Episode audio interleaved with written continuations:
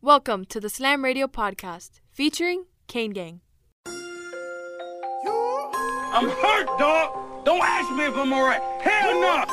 Joaquin said dominate, and we not doing it. I put my heart in this, dog. Let's go, man. Let's go. Kane gang, Kane gang, Kane gang, Kane gang. You're listening to Kane Gang, only on Sirius XM 145 Slam Radio. Orange and green, that's Kane gang. You ready to storm 18? That's Kane gang. Good evening, everybody. Welcome to another edition of the Kane Gang Radio Show. It's actually a special edition of the Kane Gang Radio Show. Here tonight, we're going to have a great roundtable discussion with a bunch of uh, phenomenal guests, phenomenal speakers. And um, I've always, you know, this is your boy DC. We got Dirty Bird over there in the 772. We got John Michaels in the ATL. Guys, what's going on tonight? It's football season. Uh, I was out of Falcons camp the last couple of days. They were banging heads today. Miami gets practice going here in a in a couple of days, and uh, countdown is on to my trip to Dade County to see the Mario era get underway, and I cannot wait. Can't wait. Yeah, to it, listen, it, it, yeah, it's definitely going to be exciting. So, John, first and foremost, I know you have a uh, special connection with our first guest, so I'd like to, you know, drop it off to you and let you go ahead and handle this business. Yeah, the next guy or the first guy we're going to bring up today, friend, uh, mentor, one of the best guys I've ever worked with. Um, had a chance to be a part of his radio show years and years ago. It was the old Tony Barnhart in Western Barnhart and Durham from 10 to 1 on old 790 The Zone. And uh, nine years on the sidelines with him and Dave Archer, the best. And I've said this many times, and it's not just because they're friends of mine, the best play by play and color combination in the NFL, Wes Durham from the ACC network, ACC games, and everything. Joins us now on the Kane Gang radio show. Wes, what's up? Haven't seen you in about eight hours, it seems like. first of all, let me say this. Uh, Co DC, you and Dirty Bird have taken on like labor union status for working with Michaels on any radio show. Because let me first of all get this out of the way right off the jump.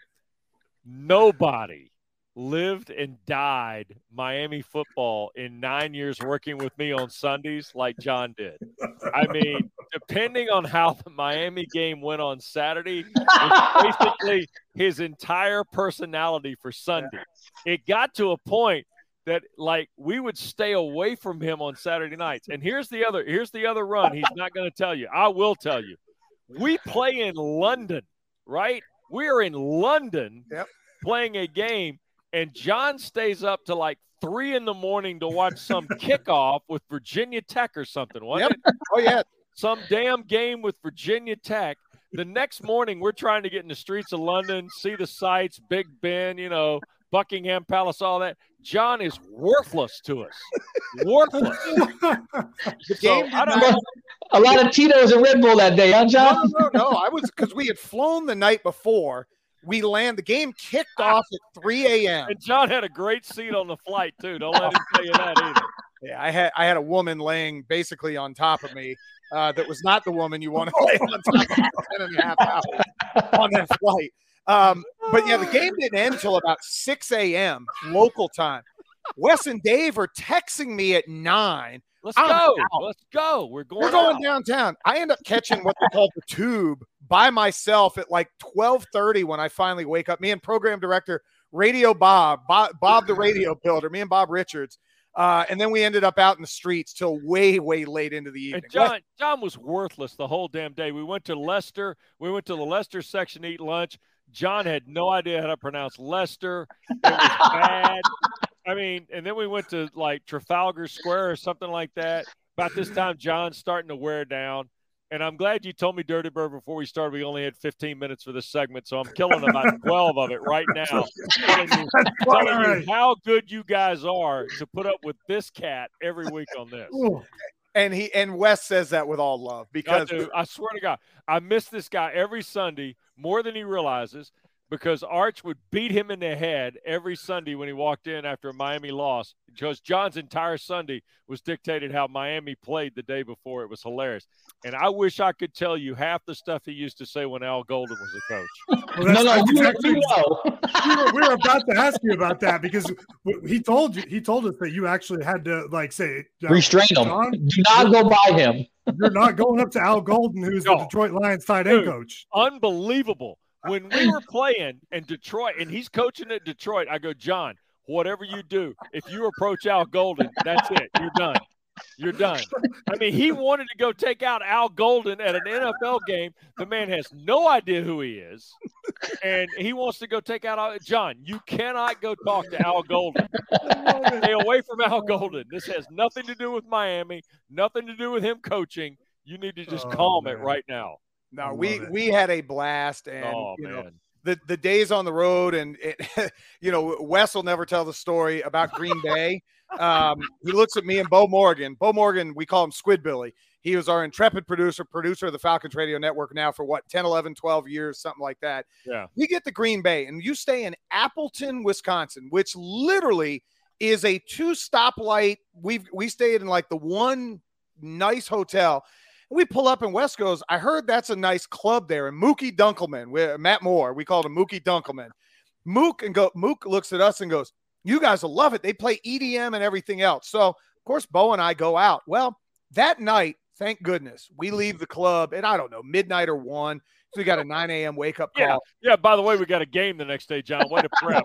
Yeah, somebody gets shot in the head. In No, the I'm not exaggerating. Not five minutes after Bo and I left. So I wake up to Wes, Dave, Mookie, everybody. Dude, are you guys okay? Because there's about 600 cops outside of our hotel. But uh, yeah, and I will say this about Wes: the most prepared guy you will ever meet. Him and Dave wanted to be in the elements, and I'm not kidding you. We're in Green Bay. It's Windows it's open. seven Fact. below zero, and they've got the windows wide open. Windows open. Yeah. We ain't messing Oh around. man. No, not at all. Oh, Well, we got to talk to you about some Miami and eight. So we'll right. start with the ACC. Obviously, you're well versed in the ACC. Your dad was one of the elite broadcasters in the history of ACC. But the conference as a whole, football wise, just hasn't been where we wanted it to be. When you look at 2022, we'll start just with a conference overview. Clemson coming off 10 and 3, a down year from them. Wake and Pitt go to the ACC title game. Miami trying to get back up, a bunch of new coaches. How do you see this thing playing out? Well, I think you've got to look, first of all, let's be honest here. Um, there's a lot of expectation on this deal, and a lot of it had to do with the brands being the brands, right? The brands being Miami, Florida State, Clemson, and Virginia Tech. Mhm. And I'm not and I'm not saying this because I'm on your show, which is Miami driven. I'd say it if I were on Florida State. I'd say it if I were on Virginia Tech.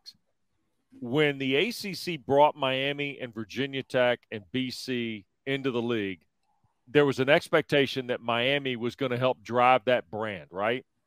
And the fact that Miami has played for the ACC championship once and, you know, kind of been a factor in the regular season one other time has been an issue. Let's be honest. I mean, it's just been an issue. I think that the ACC is about its brands, and Clemson's been carrying the brand. Florida State won the title with Winston and Jimbo Fisher, what, 13, I guess it was, 14, somewhere along in there. They've now seceded that brand to Clemson. And when Clemson had a down year, it was easy for the national narrative to be written when they lost to Georgia in week one. It was just easy. And then when they lost to um, NC State, it was easy to bury Clemson. And then when they lost to Pitt, the season was over. Clemson wouldn't had a good year. The most impressive thing for me about where the ACC, though, is, John and guys, is that for the second consecutive year and for the third time in five years, the ACC is going to have the best quarterback conference in the country. And it's not even close. The narrative is going to be wild in the month of August and wild in September about who all else is good. And there'll be three or four guys mentioned in every conversation about every league. But if you go 1 to 14 tonight, the ACC is the best league in the country when it comes to quarterback play. And Miami's got a lot to do with that. And now, here's the other thing you're talking about, John. The idea of where the ACC is is going to be driven by how they do in non-conference. Mm-hmm. And Miami is a big part of that. When you play at A&M, that's a big part of how the ACC narrative is going to be written this year. There are a lot of other games. Pittsburgh's playing a couple of them. NC State's got one or two. Florida State plays LSU, all those things. That narrative is going to be driven nationally about how the ACC does. And to be honest with you, the ACC has not done great in those kind of Power 5, G5 games. And that's something that's got to change in order for the league to have any kind of opportunity nationally to grow. For the first time in my lifetime, Miami has ponied up the money $100 million for a staff, $100 million in, in uh, renovations to the, the facilities and everything else. expectations from guys like me are win immediately. The talent is there. Is Right. that a real thing? Is that realistic? I think it's realistic, but I'll also say this too. I think you got to pump the brakes just a touch. I Me, mean, pump the brakes. well, you never pump the brakes. I mean, you're all gas and they've never hit a brake in your life. But I look, I think a lot of things can transform. I love the staff. I like the intensity. I like the way it's all been put together, right? Let's be honest about that. But here's here's the bottom line. There's nothing that's been done overnight, right? I mean, there's going to be a bump somewhere along the way. Look, if if they run the table and have that kind of year, that would be unbelievable. But I, I'm not sure that's a fair expectation for what Mario is ultimately going to build. And I, I think it's when you look at Miami, there's so much more to this than just this year. I think people are so excited to have him back, alums, fans, all that. But to say it's going to happen from the jump, I, I'm I'm not one of those guys. I, I caution you only to say, look, you can have a big year, but a year where you run the table, I'm not sure about that. I that's asking a lot to come together because, as you guys know better than I do, there's still legitimate questions about what this football team could do despite the surplus of the talent they have really on both sides of the ball coming back. Two huge road games. You mentioned Texas A&M, November 19th at Clemson, who right now has the nation's longest home winning streak. Right. And I've already made a, prediction. Miami's going to end that this year at 39 straight Of course you have. because they're not getting to 58. Wes, we're not allowing that to happen. Are they going to play? If you if you're making a prediction on August the first, is Miami playing in Charlotte against Clemson for the ACC title game? I think it's going to come down. You're going to laugh at this. I don't think the Clemson game figures as important as the Pittsburgh game does. Mm. I think the Pittsburgh game is scripted beautifully by the league. I really do. Because I think those are the two best teams in the coastal. And the chaos is not in the coastal this year. The chaos is in the Atlantic. The last year of divisions, for the first time in a decade, the chaos is going to be on the other side of the house from you really, I think Miami, the winner of Miami Pittsburgh is going to the championship game. I think it's that simple.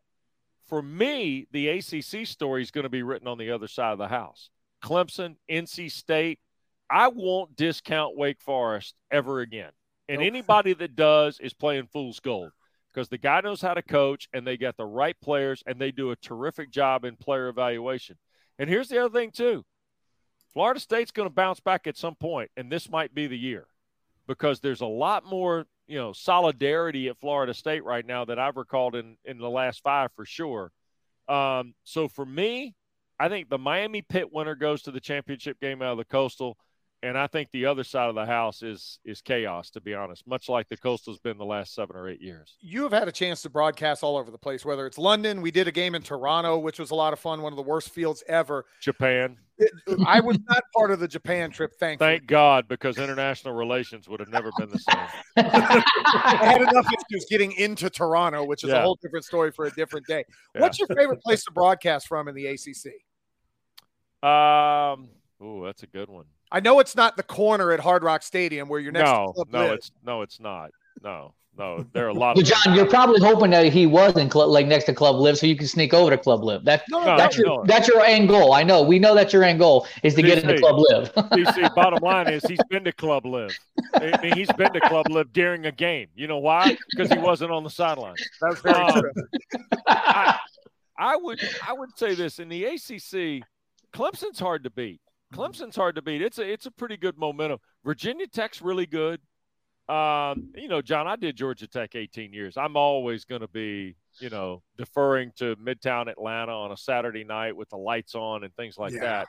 I mean, it's it's Atlanta's unique into itself, but they're all really good. I mean, there's not a bad spot for television in the ACC. And you know, I even like Raleigh, which is kind of a unique environment. People don't really grasp how intense NC State is, but NC State's become a tough place for people to play in the last handful of years for sure. So, uh, radio, where are you at now? I know Packer and Durham, unfortunately, not with us any longer. Bird was show, showing you the commemorative mug that he had, the Packer and Durham mug. You're going to be doing radio, Bird. Nice job, just, Bird. just Nice. Like strictly that. play by play at this point? Uh, I'm actually going to be on Sirius XM 371, which is the ACC channel, on a Sure. regular to regular basis. Um, I'm going to do some stuff on 84. Uh, Roddy Jones and I are going to host the breakdown on 371 every week, Mm. which will air on Saturday mornings. It's actually a full preview of the week ahead in the ACC. We're pretty excited about that. You ever need a Miami guest? You got my No, we, don't- we don't. We're good. Um, I think he was referring more to me, Wes, not, not Yeah, himself. Take Cobra Eye. I, I, I tell you this. I think I think DC or Bird are going to be on, or maybe Joe Z or Don Bailey Jr. Yeah. or uh, I- Much Cam better off. Gorby. I'll get my man Gorby on, and then John will call you. How's that? Okay. I, so that's going to be the most uh, the the basic bull, uh, the basic concept was this: they moved the show. They wanted to take programming to the afternoon, and part of the reason they wanted to go afternoon was they wanted to lead into live games, not only on Thursday and Friday, but certainly on Saturdays with what they do huddle wise and things like that. So, Pack is going to be terrific on ACCP, and Mark's one of the most talented people I've ever worked with in terms of creativity and spontaneity and things like that. And and we had a blast. And you know this, John. I mean, my first love and passion is doing games. And so the ability to get back and do games and do games in a league that I love and have followed for years was was really just priority one for me. And the ability also to continue to do the NFL. I mean, the the hard thing to believe for me, and my wife reminded me of this the other day, is this is year 19 for Atlanta, which is longer than I was at Georgia Tech. Mm.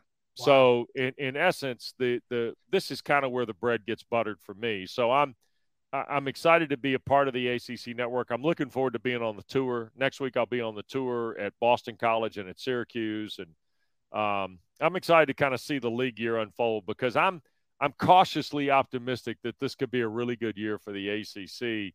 When a lot of people have kind of beat on the league a little bit uh, here in the summer for sure. Well, it's always a pleasure. I, I know. Uh, But the other guys don't get to talk. Is this just you? Well, they, they know that I know you, and that's But- they just because we we were having well, a they round. can ask questions. What's, Ask- what's the deal? Come on. Bird's got Does a John mouth. shave? Does John shave his head every day? Let me ask you that. Well, he probably ought to if Right. he doesn't. I mean, have you guys ever seen anybody marry up more than John married up? I mean, seriously. Uh, Oh yeah, listen, the two of them Jalen- may have outfunded their coverage more than I did. whoa, All three of whoa, whoa, whoa! yeah. Pump the brakes. Pump the brakes on that. My wife knows what she has in this. So Wes, I've your wife as well. You, Yeah. you outfunded your coverage. as Oh, well. I'm I my middle name's recruiting. I mean, are you kidding me? Holy cow. So, but no, I'm excited for Miami. I think they've got a chance to have a terrific year. Um, Yeah. But again, cautiously optimistic, guys. I mean, it's really, really difficult. And he's got a terrific staff. I mean, I'm a huge Josh Gattis guy. And I, I think that's going to be a real turnkey situation. But it's so hard to flip the switch one way to the other so fast like they do. So, but we'll mm-hmm. see how it goes. It'll be fun. Yeah. Great. Well, Wes, I appreciate you taking the time. You're more than will, you know, more than welcome to stay on and hop on with us for a little bit and listen to the other guys on the roundtable. Oh, Um, you know, but again, All if you have to jump off, we understand. DC, let me say this. I'd far be it for me to get in the way of John's expert opinion on everything that's going. Hey, wait, who's the little guy? Who's the That's- little guy? That's Huh? little Grayson. That's Grayson. Come on. Why, hey, G-Baby. hey, John. That's G baby. hey, put Grayson on the show. He can help John.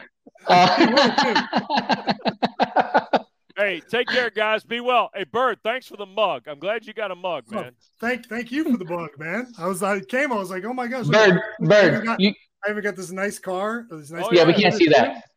Yeah, But. Bird, you can also say thanks eBay because I know we got you got it from eBay. So don't you can throw eBay out there. I Take want ask, guys. Wes, is there any, is there any copies left of the Packer and Durham Beach Music CD that we had from about a decade and a half ago? Or are The those Barnhart, all? Durham, the Barnhart and Durham Beach music? Yeah, Yes. that one. That's what I meant. Uh, I don't know. CDs, I mean, it might be on somebody's Spotify playlist, but it's not a. I mean, it's funny. I, I dig up on the Sirius XM. I get the beach music channel rolling, and, and people look at me like, "What are you listening to?" I was like, "Man, don't worry about it. It's the way I grew up." So Wes, a pleasure as always. I'll see you at camp. take care, guys. Thanks. Thanks, Be well. Okay. Keep in touch. Appreciate it. bet. Great. You're listening to Kane Gang Radio Show here on Sirius XM Slam Radio Channel 145. Really, really thank you to Wes Durham and a shout out to everybody listening in Twitter Spaces. And uh, thanks for Danny Boy Kane for setting that up uh, for the first time with our live broadcast in Spaces. Um, obviously, tonight after we we do this roundtable, um, a few of us are going to hop over to the Twitter space. So if you guys want to, you know, take a look at that and hop on in there, we're going to take some questions. So listen, we got a bunch of fantastic guests lined up, ready to go. Uh, let me start. Bird, do we have everybody ready to go? Is is, is everybody We in? Or uh, well, Larry, uh, Larry's uh, not feeling well. Our own uh, Larry from uh, Slam Radio is not feeling well, so he's not Okay. able to join us tonight. But we got uh, everybody else is able to make it, man. They've uh, kind enough to grace us with their time. So let's start Well, bringing let's go. here. Yo, listen. Obviously, you guys know. Um, if you guys are familiar with anybody doing some X and, and X and Rose, Roman from the Orange Bowl boys, I'd like to welcome him to the show. Ro, what's good, brother? Oh, we got to get him off mute. Is a big big issue right it's like, wait a minute. He's Ro, talking. you there? Rookie. What a rookie. Oh my goodness. After listening to Wes Durham professional all up, it took two seconds for a consummate Miami fan to come and butcher it up. Man, what a fantastic. You guys did great with him. I mean, I'm a big fan of and he met he mentioned Roddy, and that's like his color coordinator in crime. Uh, Roddy was just on with us, and man, those two are going to be phenomenal calling ACC. Roddy can't is one of the best people, Ro, you'll ever meet. I literally, and I'm not making this up, the first time Ro, uh, Roddy ever did live radio was with me. So he got indoctrinated with like the worst radio person ever. Uh, but he's such he's a he's a great dude. He's an unbelievable broadcaster and everything else. And Wes has been my guy literally for 20 years. And you know, I'm glad he could come on and talk and make fun of me for at least 10 minutes or so. Yeah, there you go. All right, so Bird, we ready to go with our next guest joining the roundtable? Let's do it. Let's bring him in. All right, State of the U publisher Cam Underwood. Is Cam in the house? Where's Cam at?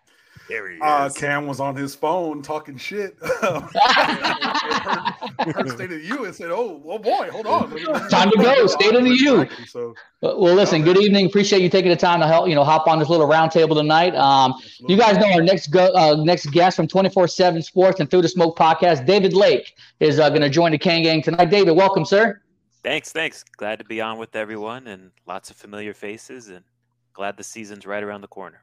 Man, listen, and that's the key thing, right? Uh, Locked on, Locked on, uh, Locked on Canes host Alex Dono is going to be joining us as well. Alex, welcome to the show, brother.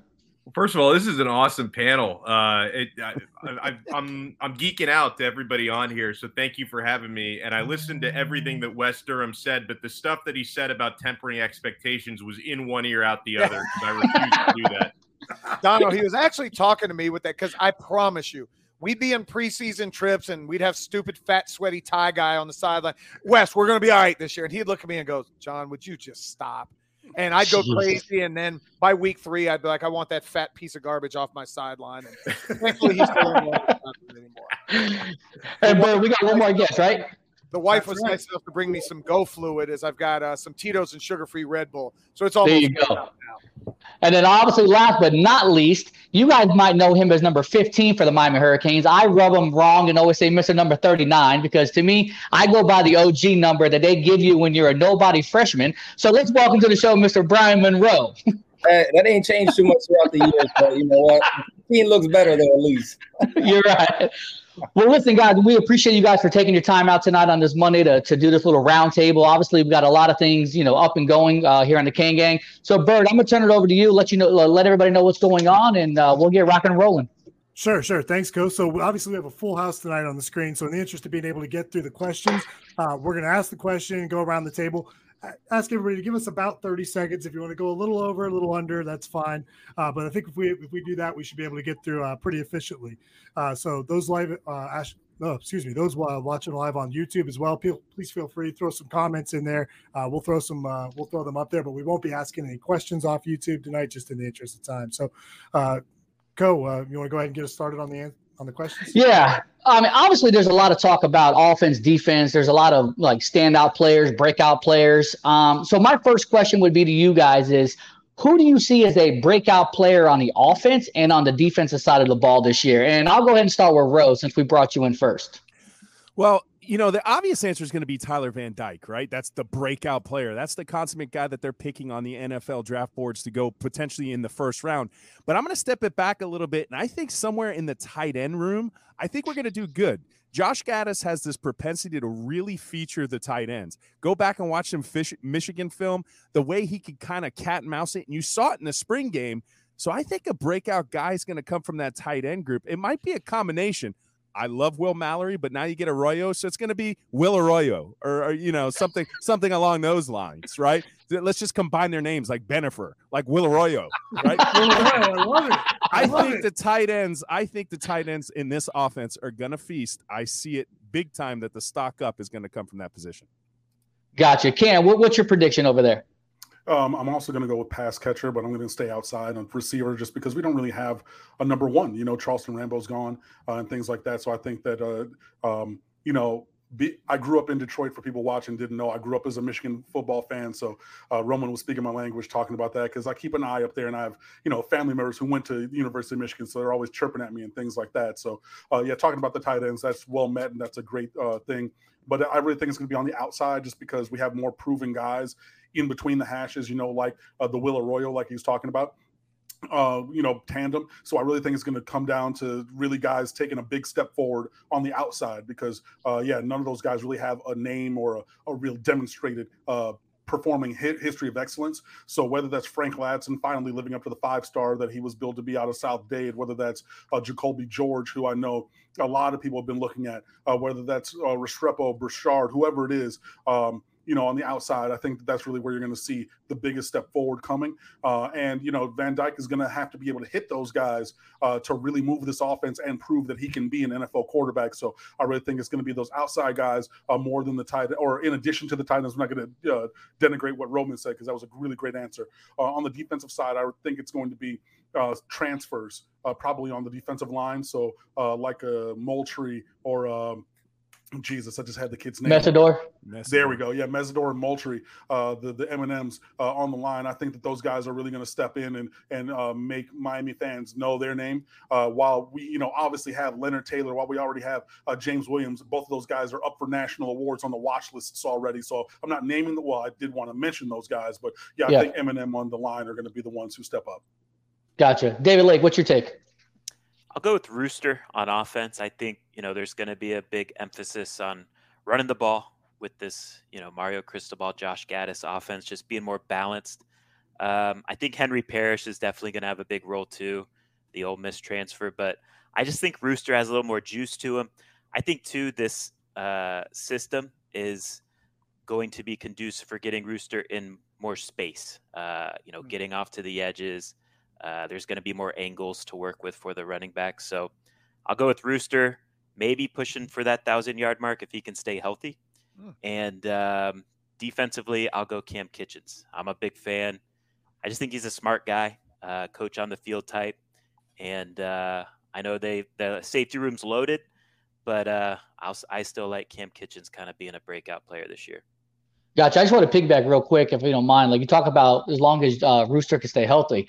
Well, hopefully we don't go three and you know third and one up the gut twenty times with him, and you know. So I just wanted to kind of throw that out there. So Alex Dono, give me your breakout players, offense and defense. Yeah, so many good names have been brought up. Uh, I'm going to bring up Don Chaney uh, on offense. I, I think that I'm not going to say he's forgotten because every time I do a show, people are like, "Hey, talk more about Don Chaney because he's so beloved as a South Florida kid." But I, think it's kind of easy to forget what he brings to the table since he was hurt and missed most of the season last year. So as long as he comes back healthy, uh, I'm going to go with Chaney on offense. And listen, on defense, I know I know Cam kind of brought up this name, kind of didn't, but I think that this is going to be the year of Leonard Taylor. You know, maybe you could say he broke out already, but he started doing it late in the year. I think we're going to have a full season of just buffets of tackle for loss from Leonard Taylor. I think he's going to be great this year. Okay. So obviously we're fans. Let's talk to somebody who's actually played at the University of Miami, who knows what it takes to win at the University of Miami. Bryan Monroe, let's get your honest opinion on what you think on offense and defense. Who could be breakout players? Well, we all know college football and football in general is one up front. And, you know, I'm going to give a name that probably isn't sexy and you probably didn't expect me to say, but I'm going to say Jalen Rivers up front. I believe he was our best uh, offensive lineman before he got injured last year.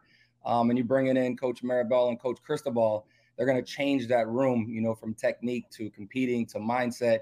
And I just think that's the guy that we can see in the future being a high draft choice as an offensive lineman that we haven't had in what five, six years when it was Ereck Flowers as the last first round pick.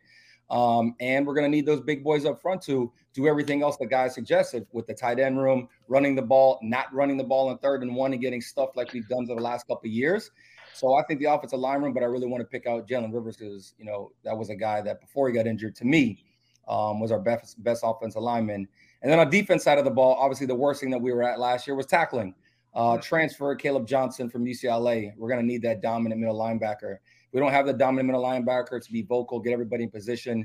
Uh, I just think we'll struggle again. And I think we do have some talent in the room. I think they're young, Keontra Smith, Chase Smith, um, a couple guys, you know, uh, Saint that they brought in. But you're going to need a veteran guy that's played a lot of ball to be that presence. And I think he could be that guy in defense. Gotcha. That, those are some strong points there. John Michaels, I'm not going to forget about you. Give me your breakout players. It's funny. Uh, Bryan Monroe and I think just alike. Jalen Rivers was the one guy against Alabama that actually was holding his own against that bevy of defensive line.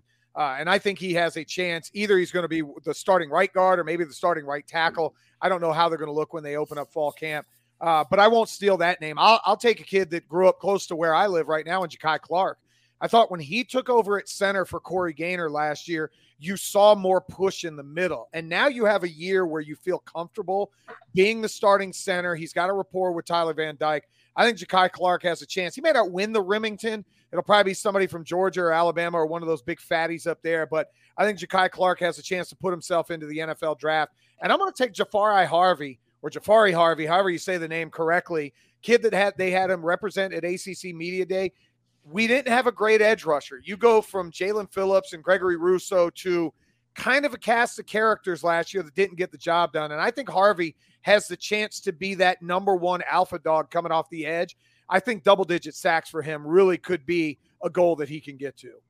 Gotcha. Yeah, I'm just gonna pop uh, in real quick. It is Jahfari because I said Jahfari one time, and uh, his family members came corrected you of the live stream as I said it. I said, "Whoa, hey, my, my bad, my bad." I was okay, but yeah, it's, it is Jahfari. Look, I, I am very weird, coachable, yeah. Cam. So Jahfari, it is.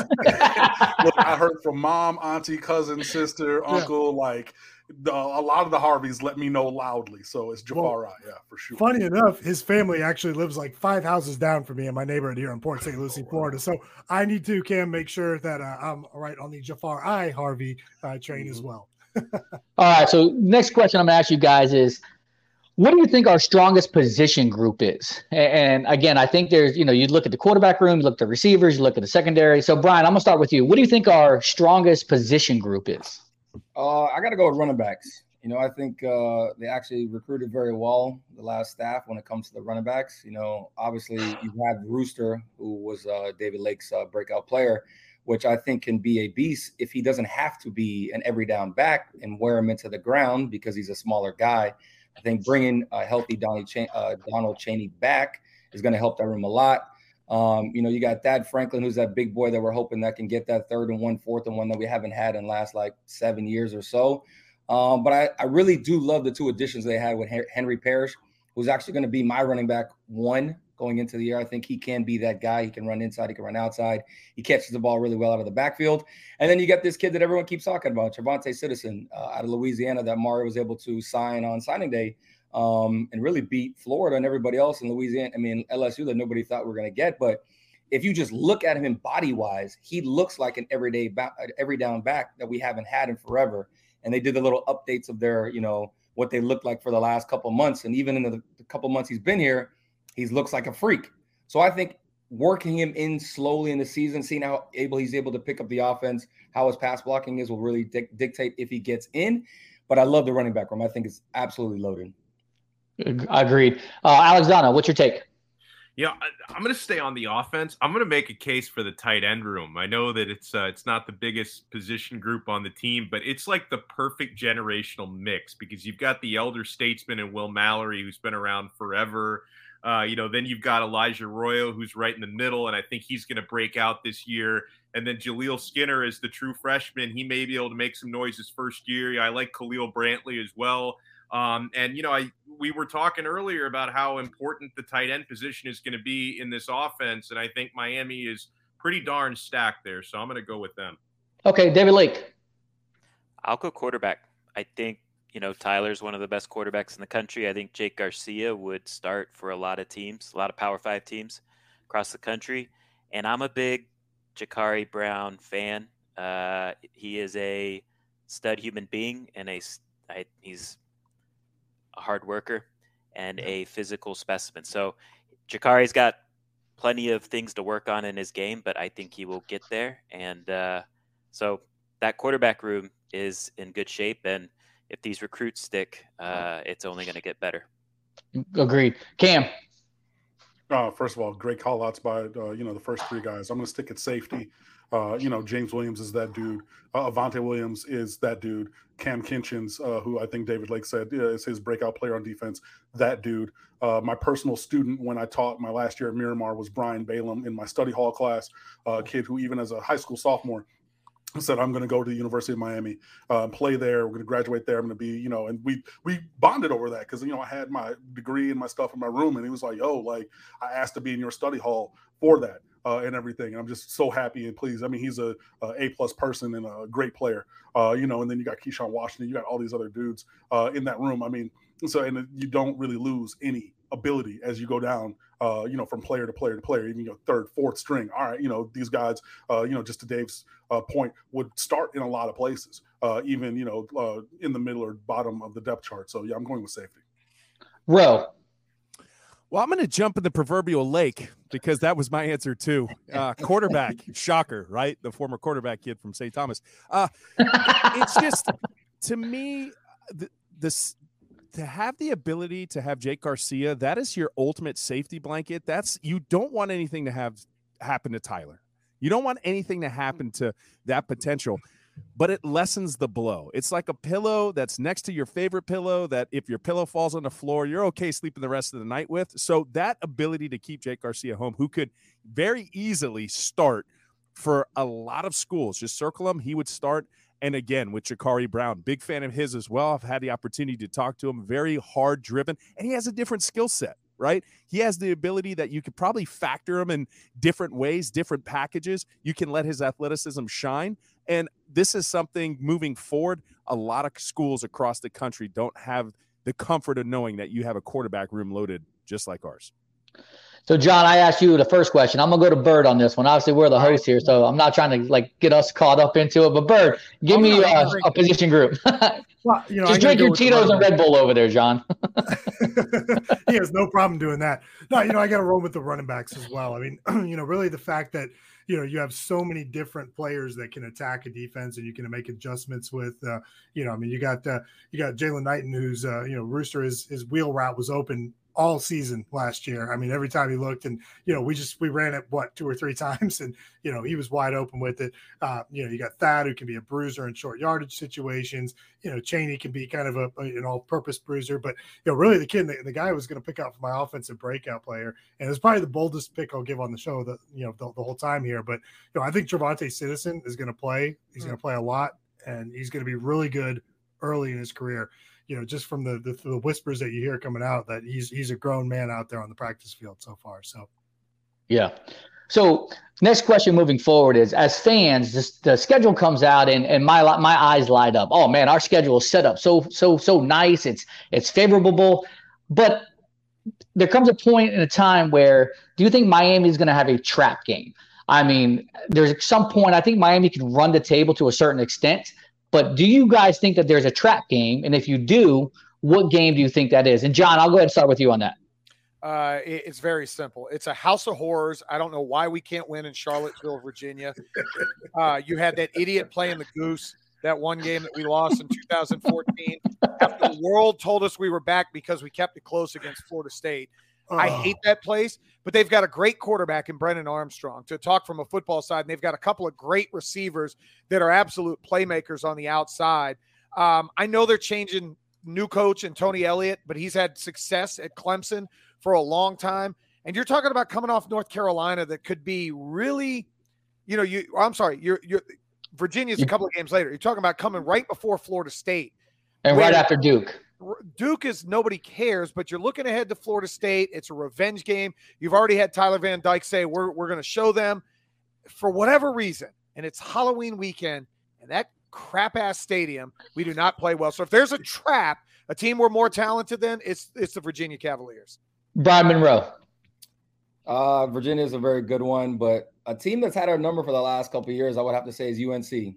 You know, I, don't know Dude, what I is. hate those dudes. Hate I them. hate them. You know, it's like the, the one year they blew us out. The last year we got the tip at the end, the interception. But for whatever it is, it's been UNC, and I feel like it's been UNC for a while. Like you know, we've had games where they've come in and what's his face had the touchdown and wasn't really a touchdown in our end zone and stuff like that at home. Um, but yeah, to me, UNC you know, Mack Brown's done a good job, you know, uh, recruiting up there. They also have a good coaching staff. Um, I just think that's a game that we just can't overlook year in and year out. Gotcha. David Lake, trap game. Yeah, maybe this is a lame answer, but I don't really I can't identify a clear one. So I don't know if there is one. I think if you had a gun to my head, I would probably go UNC, but there's a there's a bye week before that game, so and But this isn't Manny Diaz. This isn't Manny. right. In theory, they should be good to go for that game, but I think Virginia is a good answer too for the reasons you stated, John, with with Brennan Armstrong and his weapons. But really, I think it's just a testament to how down the coastal is. I think it's. I feel like we say this every year, but like it's it's actually true this year. Um, it's kind of Miami and Pittsburgh, maybe a little UNC, and then it's a it's to me it's a significant drop off after that. Gotcha. Alex Dono. Well, it's Bethune Cookman. No, no, just kidding. I, I'm actually, I'm, I'm, Could you imagine? that that would be that would be a rough way to start the Mario era. Uh, no, I, I think John hit it on the head. I'm gonna go with Virginia. You know, on the road in Charlottesville, excellent quarterback.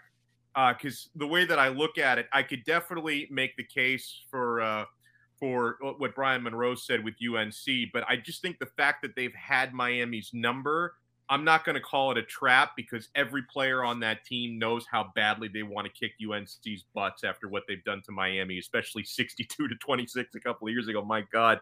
Uh, and then, you know, I certainly can't call like Pittsburgh a, a trap because that's probably going to decide the coastal division. So there's there's not really a trap there for me. So I, I think I think Virginia is definitely trappier.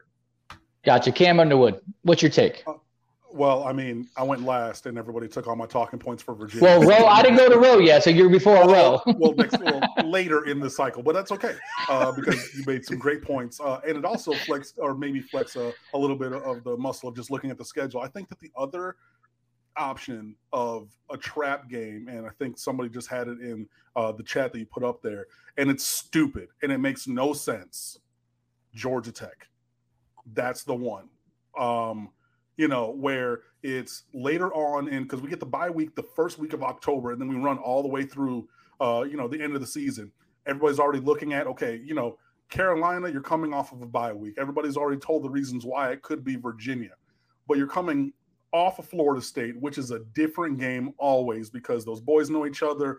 You know, to a certain extent, throw the records out because and everybody said this and i mean when i went to college i heard this from players that i knew. I've heard this even on shows and on the website and other kind of things.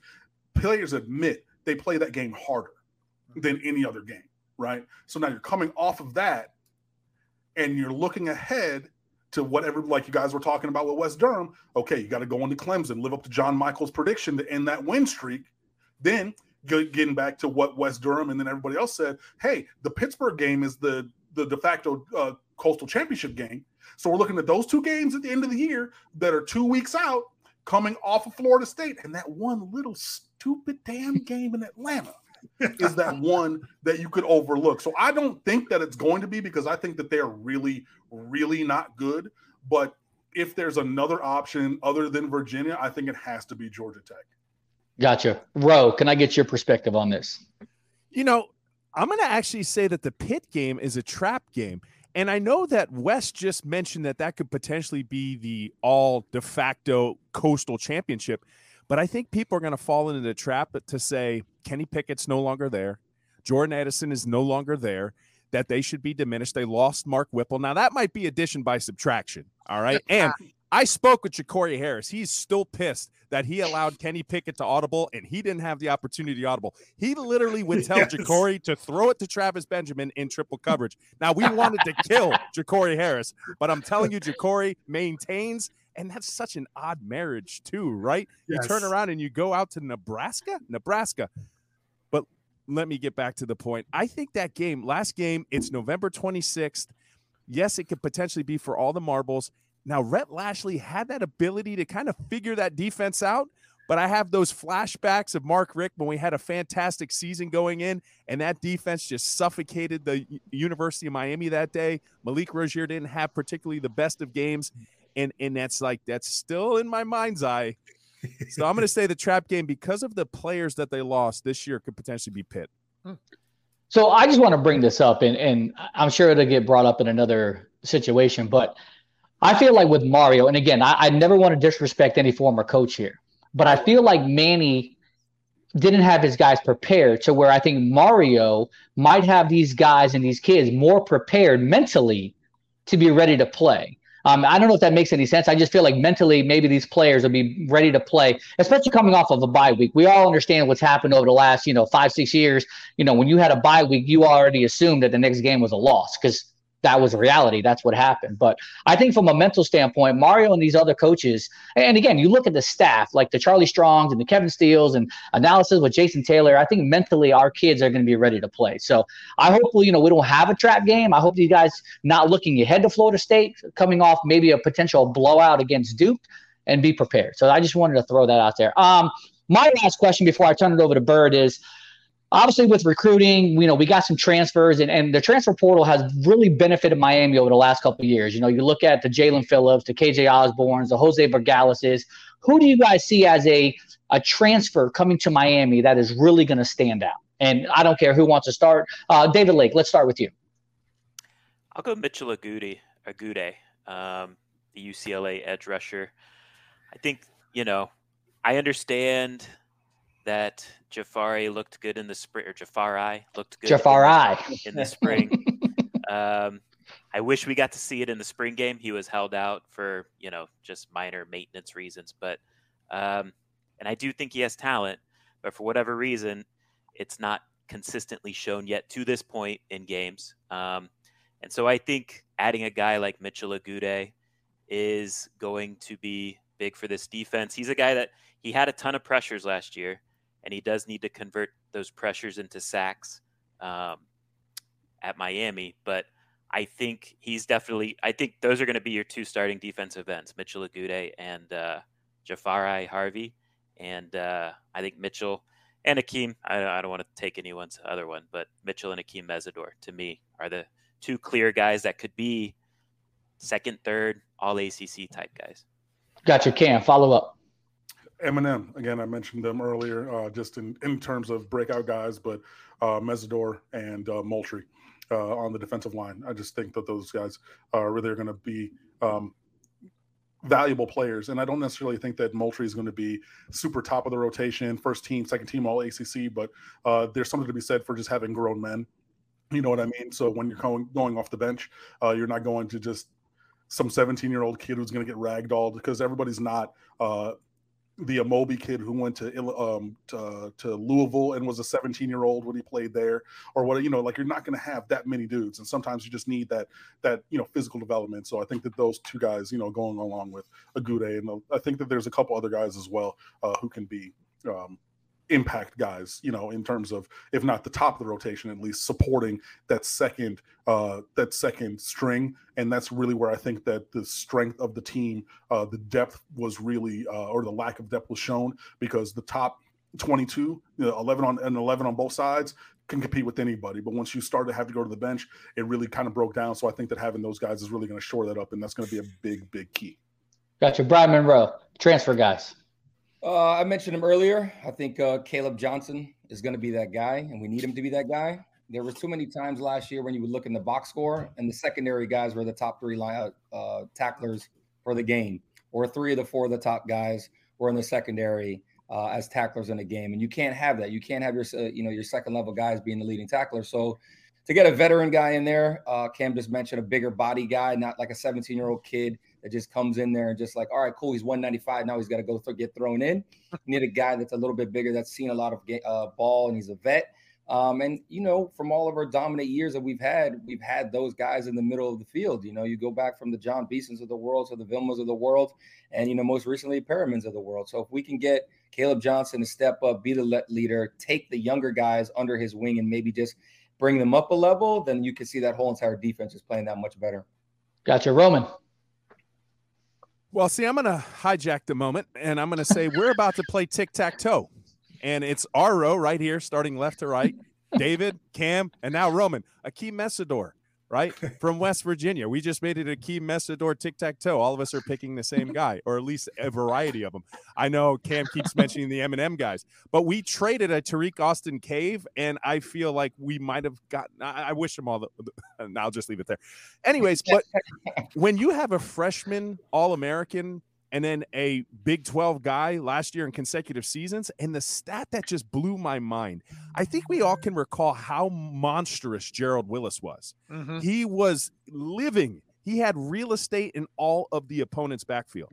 And when I heard he had more, when Mesidor had more pressures, and, and, and legitimately, when they had the press conference to announce that Akheem Mesidor was leaving West Virginia, they were hurt. they were legit Oh, hurt. Big man. so when like they it was an emergency press conference, like this was something monumental.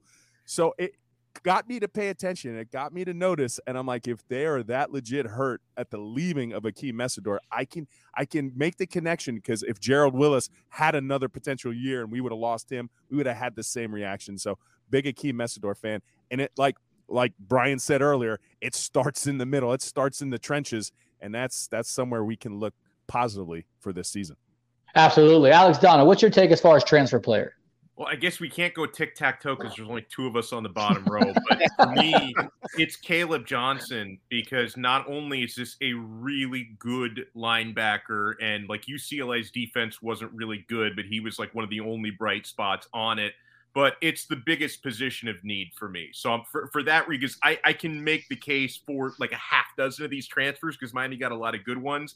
But Caleb Johnson like could end up being the short-term savior of this linebacker corps because we all know what's coming in the future. The class of 2023 is loaded. I mean, I, I don't forget about Wesley Bissainthe and the 2022 class either. He's going to be really good. Maybe not day one, but he's going to be really good. So it's going to be linebacker you again really soon.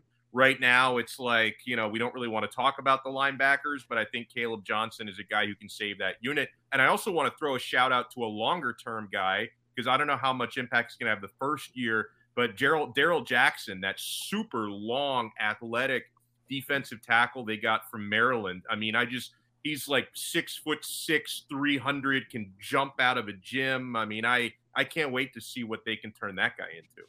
Gotcha. John Michaels, let me before I turn it over to Bird, let me get your take on who your impact uh, your transfer guy is. Frankie Ladson. Uh, I mean, when you go to Clemson as a stud, I know he was hurt.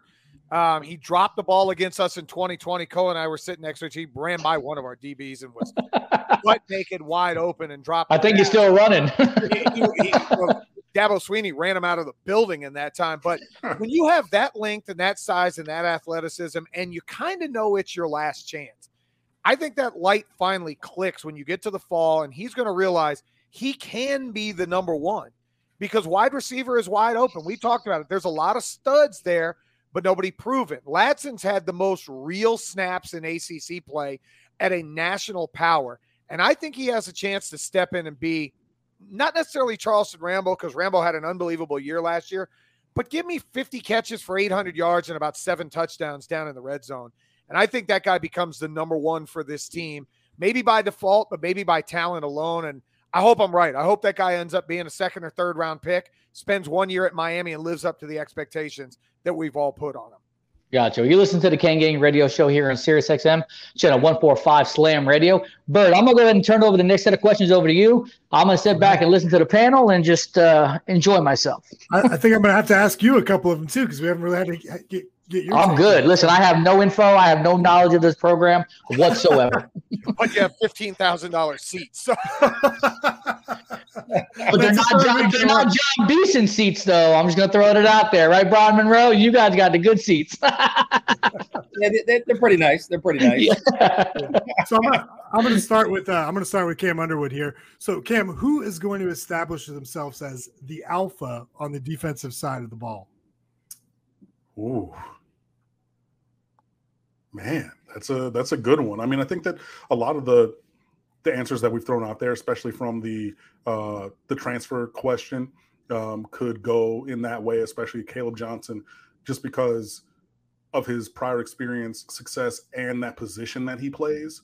Uh, where like you know, middle linebacker is the quarterback of the defense. Like yo, like I'm I'm giving the calls, I'm lining everybody up. Y'all shut the f up and listen to me because we got to make these adjustments. And it's not we making these adjustments; you make the adjustments that I tell you to, right? So that's a guy that I could see um, going that way. Um, but that's kind of my my runner up. My one is going to be James Williams. I just think that he's a guy who who walks it and talks it and he's about that life. If you remember, there was that touchdown at North Carolina when the guy scored and he gave the dude the show that Yeah. that real shoulder shiver because it was it was legal. It was right as he crossed that goal line, but he's easing up. But Big Zero at 6'5, 235 was easing nothing and put a shoulder in the middle of that dude's chest. And then the whole Carolina offense came over. And they're "Gah, gah, gah, gah." he's like, What's up with it? Because Yeah. y'all can talk or whatever, but I did what I had to do. Play to and through the the echo of the whistle, right? Hmm. And he's he's been that dude since he was a freshman in high school. Everybody knew this kid from forever. If you've you know ever followed any kind of recruiting or anything like that, and he's already shown flashes of that brilliance, and he has that mentality of that dog, of that kind of Miami Hurricane that we all want to see. And that one play when he stood up, even though it was the guy scoring and crossing the goal line, and he was the one guy there, ten toes down, ready for whatever, and the rest of the team just went to the uh, sideline and left him by himself. And he still stood there like, hey, y'all can all get it. I don't care. Like, I'm gonna piece every last one of you North Carolina Tar Heels up. That's the mentality I want to see. And he has the performance to back it up. James Williams, watch. Well, Let me damn, just Cam, piggyback. you, you, you got me ready to run through a brick I'm wall. there, you. Go ahead, go. Listen, I'm just saying, like that. All and we talked about this on the show. Everybody else, I don't want to use the word punked out, but the rest of the team punked out. You're lucky Anthony Reddick wasn't on the field because he would have come swinging helmets, bro. I'm telling you. Come on, believe that. Where now we go old school. Where was Maurice Crum when we needed him? When he went and dump truck that dude from San Diego State back, I think in ninety or ninety one. I need some of those dogs. You run to the Yeah. sideline. I'm putting my hands on you when we get to the sideline. Punk Oh, ass is running away from me. Don't get me started. That's what I'm saying. And they left him out there by himself, but that's alpha dog mentality, and not just mentality, but in action. So not just like, man, hey, the next time that happened, hey, why, why, why? No, no, no, no, no, no, no. The one time that happened, you saw what happened. You saw what that man is about. James love it. Williams. That's your answer. I love it. Bryan Monroe, who you got? You know, James Williams was going to be a choice of mine as well, but uh, you know what? I'm going to go and I can't get in the tic tac toe game because I'm on the bottom level with uh, Donald, but Isadore. Now, you know, I just, you know, when you look at the young man, you, you- you're talking about freshman All American. You know, Roman brought up the stats, what he did with Willis, and that's amazing to think because Willis took over the year in 2017. All we talked about on the defense was Willis this, Willis this, Willis this. So I think he's going to be able to step in and do the same exact thing. You know, he coming off a freshman year with five sacks, sophomore year four and a half sacks. I think he's going to be able to step up his game with LT next to him and those two guys on the outside that we've mentioned as well throughout the show. So, you know, for me, I'm gonna say Mesidor. All right, good deal, good deal. Alex Dono, who you got? I'm going to keep it brief. It's James Williams, and I don't know how much I could possibly say that Cam Underwood didn't say, which was probably the know. best single answer on this panel so far. James Williams is my dude. No doubt. David Lake, who you got? I'm gonna go with Mesidor, but you know because he's a transfer, I think he's he's gonna have to take his time and earn those alpha rights. Uh, but I think he's, you know, I think he's the best player on defense showing up. So um, I'm gonna go Mesidor, but it could be stuff. James Williams too. I just think James is James has those traits. To me, he's just still young, still gotta show the consistency. Can't can't make the silly penalties that he was making as a young guy, but he definitely has those alpha traits. Love it. Great answers. Great answers. Roe, take us home. Well, of course he's going to have a great answer in Cam because that's left side and he's left of me. Well, it's kind of like right, left, left, left of me. You know, and he he keeps saying M and M's. I'm just going to uh, if you turn M and M's over, they're W's. And I think Avantae Neo Williams, I think he's going to do it with his play. And I know that you know his moxie isn't what James Williams is, but I just think about that play he made, which was like he looked like Neo from the Matrix. That interception was remarkable. He is a consummate ball hawk. And I don't think necessarily, yes, I want that dog behind me to fight. I need that left side guy. I need that guy willing to jump in with me. But I think in this case, especially with Mario, having a guy that can back it up with his play, I'm a big fan of James Williams. I think that's the obvious answer, but I think the other Williams brother has something to say about it as well. Avantae Williams is my pick to be the alpha dog because of his play. Love it, love it. Fantastic answers, guys. Appreciate you. So, uh, I throw one in before you continue. Of course, the son of Mister Hit Stick and Bust Dick, Bro, I don't know why you didn't ask me because that's what I was going with. Because Junior's coming back and he's got a Bro. chip on his shoulder, and Facts. nobody, no family has ever embodied Miami more than that Blade. Facts. That is I'm ready for him to come back and knock somebody's dick in the dirt. And I don't know if we could say that on this station. Well, you already said it, so it doesn't matter. I want him to take his shoulder and put it right into somebody's chest, and snot bubbles come out of somebody's face. that dude, I am ready to see him live up to the family legacy. I'm glad he's Yeah. back healthy. Al Blades Jr. is going to knock the shit out of somebody this year, and I can't wait to see it. And now I'm Woo. fired up. Oh man, I love it. Must have been a little bit too much Tito. All right, guys. There's no so let's such uh, thing. Let's jump into the trenches a little bit here. So with the new staff's mindset, you know, being really clearly focused on the trenches, um, you know, how big of an improvement, really, if any, do we see uh, on on the offensive line this season? Who are you gonna start with? Let's let's let's start with uh, let's start with David. Oh, I think it's going to be massive. I think we could see just spring football, right? 15 practices. The the jump on the offensive line was noticeable, and typically, you know, offensive line play, it- it's hard to determine um, how much improvement you see in a practice, but it it was noticeable from week one till the spring game, and and just the the creativity in the run game. Uh, you know, the Rhett Lashlee offense pretty basic in in the run game, uh, just inside zone pretty much all game long. Uh, this is going to be much more creative, and I think the offensive linemen really took to it.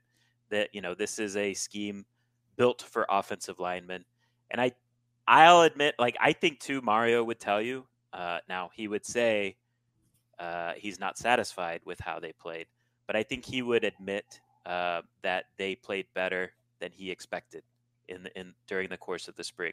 The defensive line, I think, is going to be a massive upgrade because of the transfers. I think, I think those guys are coming for starting jobs. I personally expect three of the four starting jobs to be filled by transfers, um, and the the returning guys either are going to step up and uh, compete with those transfers for snaps, or they're not going to play much. So I think overall the the depth is uh, is going to be risen, and, and the overall play of that defensive line is gonna gonna be more consistent. I don't know if in this style of defense, the tackles for loss numbers are going to be as high as we saw in the Manny Diaz defense, but I think it's going to be less uh, busts and out of gaps and gashed for big runs. So I think overall it's going to be better on the line of scrimmage.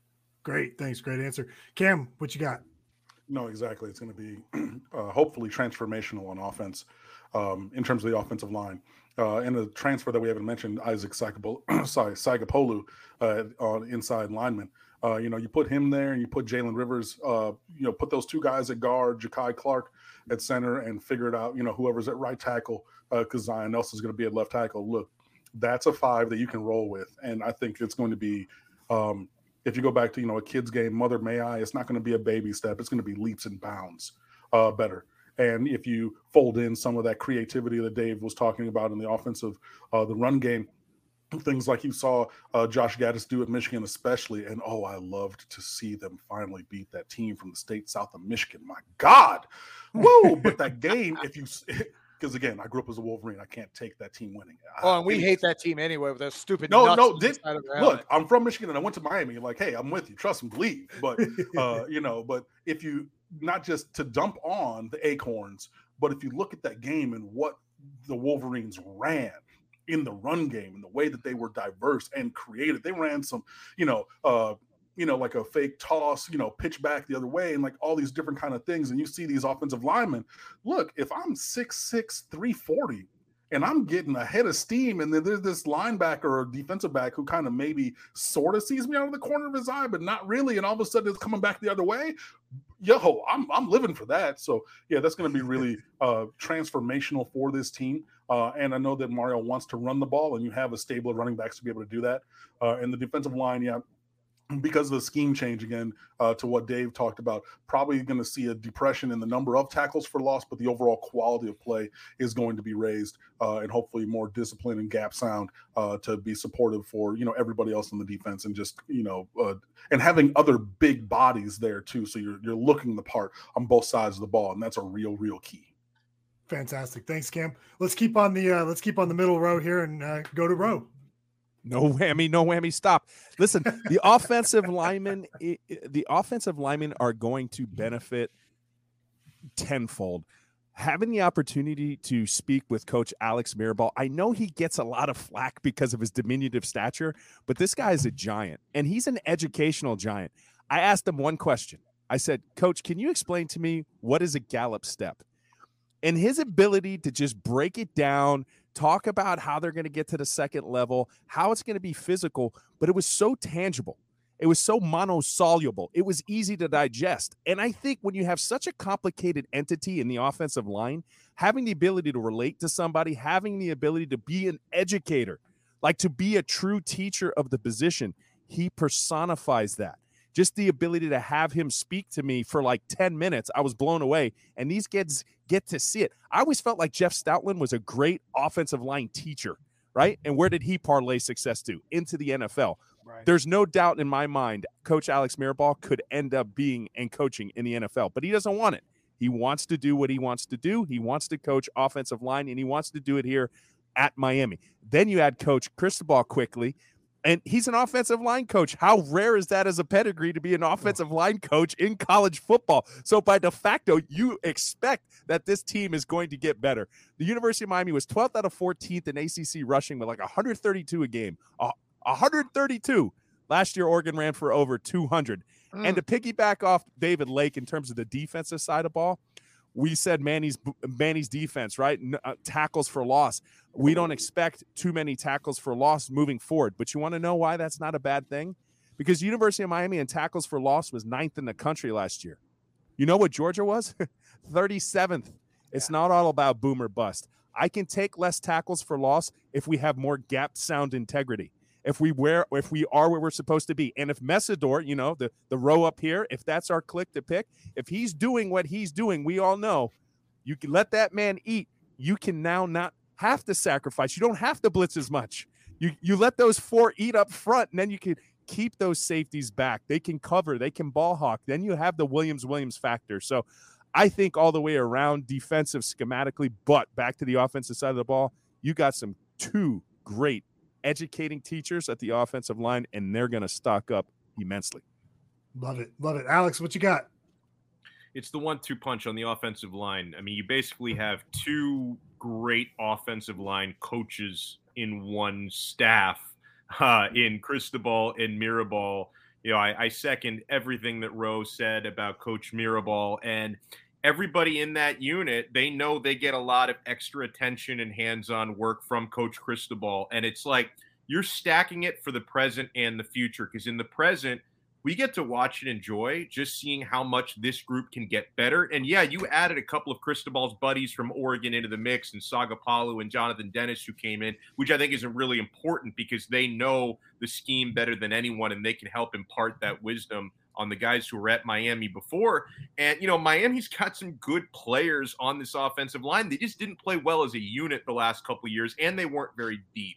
Uh, so over time, they're going to get deeper. We see the quality of linemen that are coming in in the future with Francis Mauigoa being the headliner. So the future is really, really bright. But in the meantime, I think coaching can make a big impact on that unit. And then, yeah, when it comes to the defensive side, what a combination to have somebody like Joe Salavea, who I just I want to run through a brick wall for that guy. Like I want to, you know, I recently lost 60 pounds. I want to put on 100 pounds and then play defensive line for Coach Salavea. That dude gets me so fired up. And they brought in so much quality in the transfer portal where it's like, you know, I, I, look at I look at Miami's defensive line now, and I can say, you know what, this this is as deep as they've been in a handful of years. So uh, I, I think line of scrimmage play. You know, we'll, we'll see how they look against a team like Clemson, who's really stacked up front on both sides of the football, and Texas A&M, of course. Those are going to be a couple of really really tough tests, but uh, I think we're in a good spot on both sides.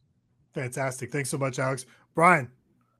Yeah, I mean, I think all the guys nailed it on the head. I mean, Roman is 100% correct. And I was going to say Alex Mirabal is one of the best teachers in the game, even though he looks like he's five foot four. You stand next to that guy and listen to him teach, and you're just like, damn, I was a punter, but I think I could go in there and drop step real quick because he just he just has it and he has the attention of his players. When he speaks, they're staring at him, and most of the time it's straight down, but they're staring in his eyes and they're listening to him.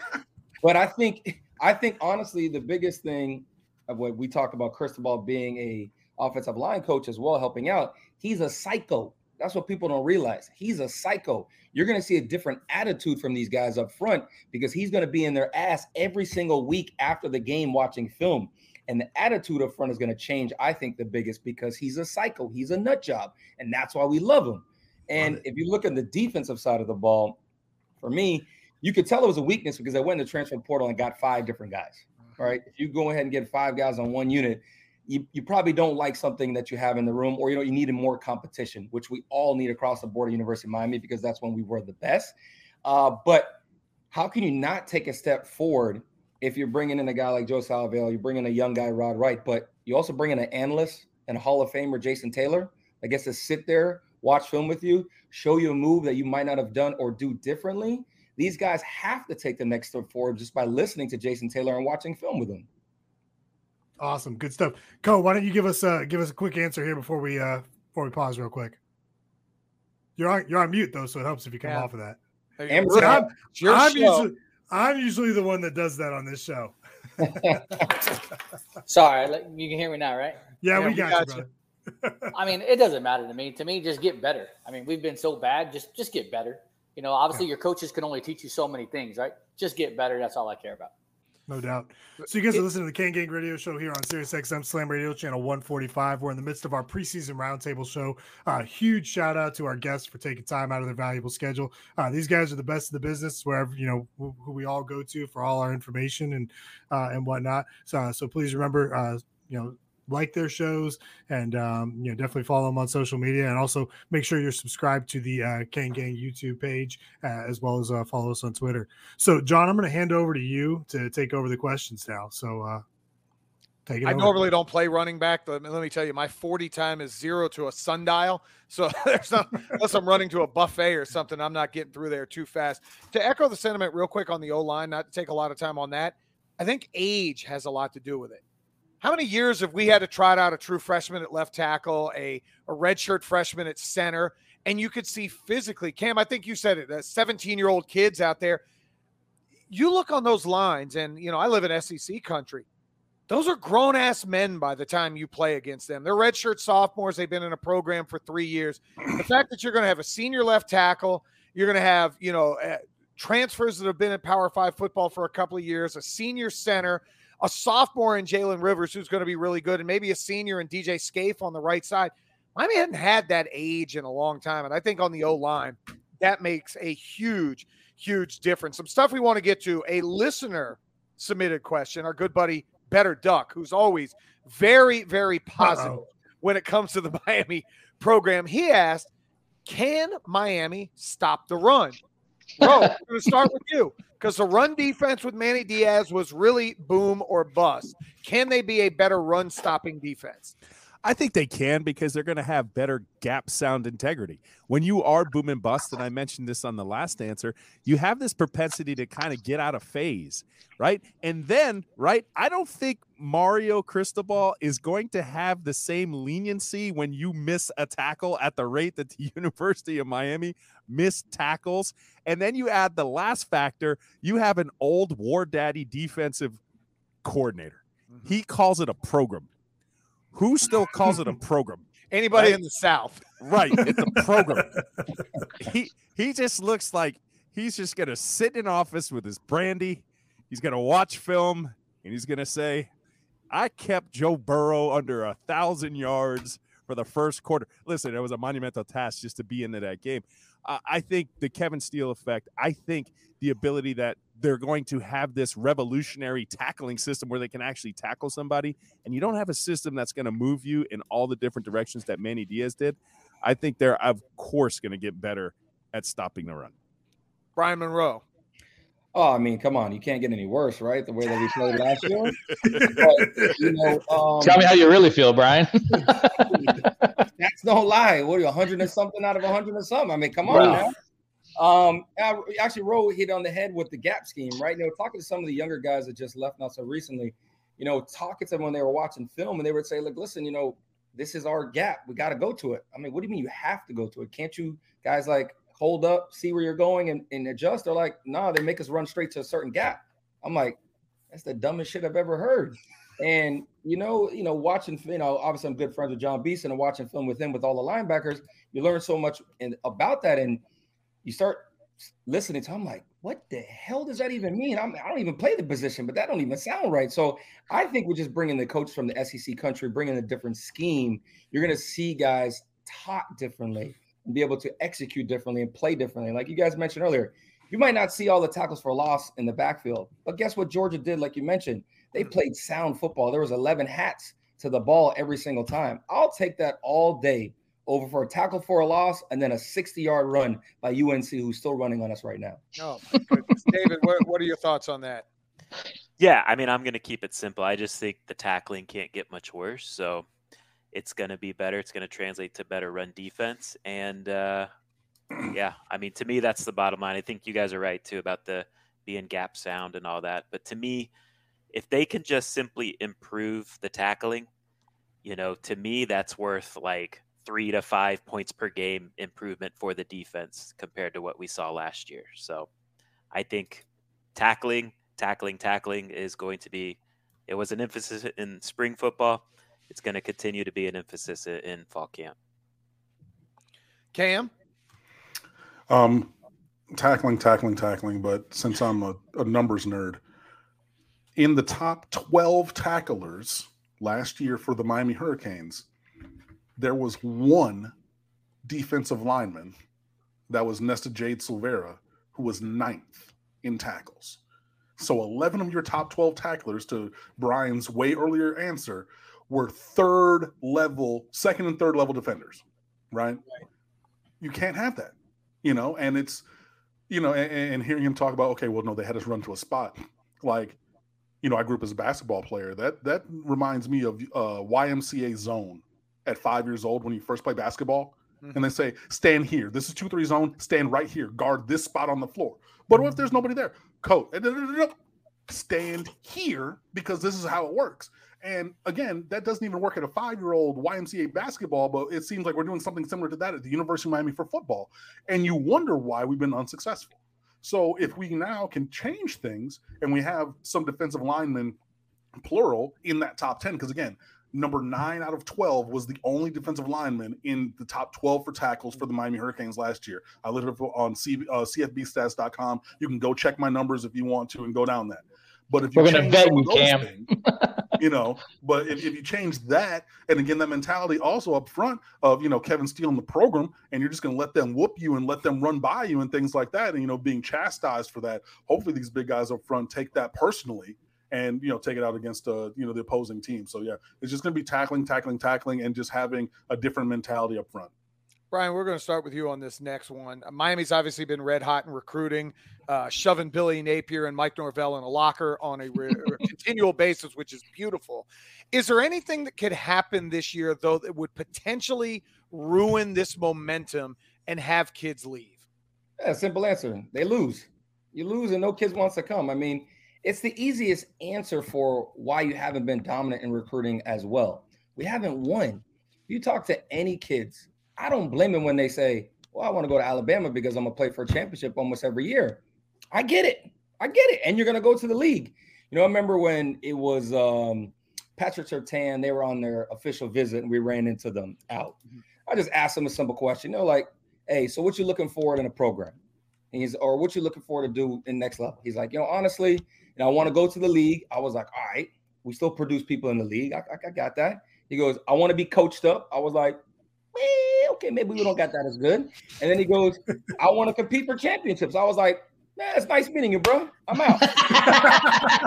we just we just ain't gonna get you. And the only and and that's the biggest thing. You tell me you win 10 games this year that this isn't going to be a top five class because you're Yeah. going to switch some guys that maybe were going to a different school out of state or was on the fence and now you see miami hey they competed with texas a&m and, and they're young they went to texas a&m oh they lost to clemson but hey they only lost by a field goal and they won everything else and they won 10 games you're going to have a top five class so to me the, the only way you really lose recruits is you lose David, to kind of expand on that question, is there a number? You know, two losses acceptable, three maybe acceptable. Is it anything more than that that maybe has some guys go other places? I think nine and three is you you can land a top ten class. I think Bryan's right. Like ten and two, you're you're looking at top five potential. Um, and look, honestly, like college football, it's really not that complicated because you can go out and stack the best players in the country, class after class after class, if you got it rolling. And generally speaking, when you have that roster advantage over everyone else, you're going to win a ton of games. And so this, we're at like the halfway point, right, of the recruiting cycle. And to me, this is the biggest indication of like why it's going to be real under Mario Cristobal. Because, I mean, I know you guys aren't out at these recruiting camps necessarily like I am, but like Francis Mauigoa is a freak. He is different. He is a guy that's going to start somewhere on the offensive line as a true freshman. Mm. Um, and, and they are getting guys like that, like Ray Ray Joseph, freak slot receiver, you know, et cetera, et cetera. So um, they have to they have to find a way to win nine games, I think, at least. And in the if they go nine and three, those three games have to be competitive. It can't be, you know, blowouts against A and M, a blowout against Clemson, like we've seen here in recent years when they play these legitimate teams. It's just not even competitive. So I think you can definitely sell nine and three and competitive losses to recruits, and you know, you can win a bowl game too, and you get to that ten win mark. Cam, same thing for you. Yeah, no, it really comes down to winning. Um, just quick self plug. I wrote a feature in 2018 called "The Recruiting Rules." It's still up on the front page of stateoftheu.com. Uh, so if you haven't read that, you should go check it out. I did a lot of research, talked to a lot of people, including uh, current and former. Uh, you know, recruiting writers and coaches. But the last recruiting rule in there, uh, number nine of nine, was win, and you have to give them something, uh, a tangible work product to support what you're selling. Because you can talk this good game and everything, but you talk this good game in the summer and you lose these games in the fall, and you see what happens. Al Golden classes, number one for next year, every single year, and then what happened? You know what I mean? Um, decommitted. say again. I said they all decommitted. Ex- because we lost. Exactly. Look, I worked at Miramar High School. I talked to a lot of these boys. I know for a fact, I'm not going to put their names out there, but I know for a fact multiple guys would have come to Miami if Miami was about something. And that goes back to what Bryan Monroe was talking about. I talked to, uh, what's his name? Uh, Patrick Peterson, now John, or Johnson, now Peterson, uh, when he was at Ely, played at Miramar and everything. And it was like, oh, yeah, da, yeah, you know, I went to Miami. Coach went to Miami. He's like, all right, cool. And I'm like, say less. Like I don't even need you to, you know, okay, cool, nice to meet you, kid. Keep it moving, you know, and things like that. And it was the rare case where you have a guy like a Duke Johnson who was whatever, I mean, unconditional love. Whatever was going on didn't matter. Literally, he was going to Miami. Outside of Duke Johnson, what is the elite four star, five star, game changing recruit who you can say that about recently? There really isn't one. So you have to give them something, and that means win. So you know, to the point of the other guys, I mean, I think the the floor has to be nine and three, and those three, if there are three, have to be competitive. You cannot be getting blown out, and you cannot lose stupid games. So that Virginia game and that Georgia Tech game about the the trap games that we talked about from earlier, you cannot lose those because those are stupid games. Those are stupid games that a team of the caliber that uh, of the program that Miami is and aspires to getting back to being on the field programs like that don't lose those games. What's Well, recruiting rule number it. one? Recruiting rule number one: always take a quarterback. Quarterback every single year, baby. Quarterback every year. Yeah. And and it's in. I mean, like, look, look. Trust me, man. I went through all that stuff, but no. But again, and I ended it with winning because, regardless of the you know, the interior pages of the book, when you get to the end of the story, is this a team where I can go and can compete as a recruit? Do I feel that? Do I see that? Not do I just feel that in my heart, but do I see it with my eyes? If I don't, well, then now you're going to see where all these kids, or a lot, so many kids over the you know 14 years that I've been blogging about this, have parked a Miami offer or a Miami commitment to be a placeholder to really you know boost themselves up and then potentially pivot to wherever they really want to go. But if we win these games, then we can be that place, and it's really incumbent upon this team to make that have you know happen and come alive.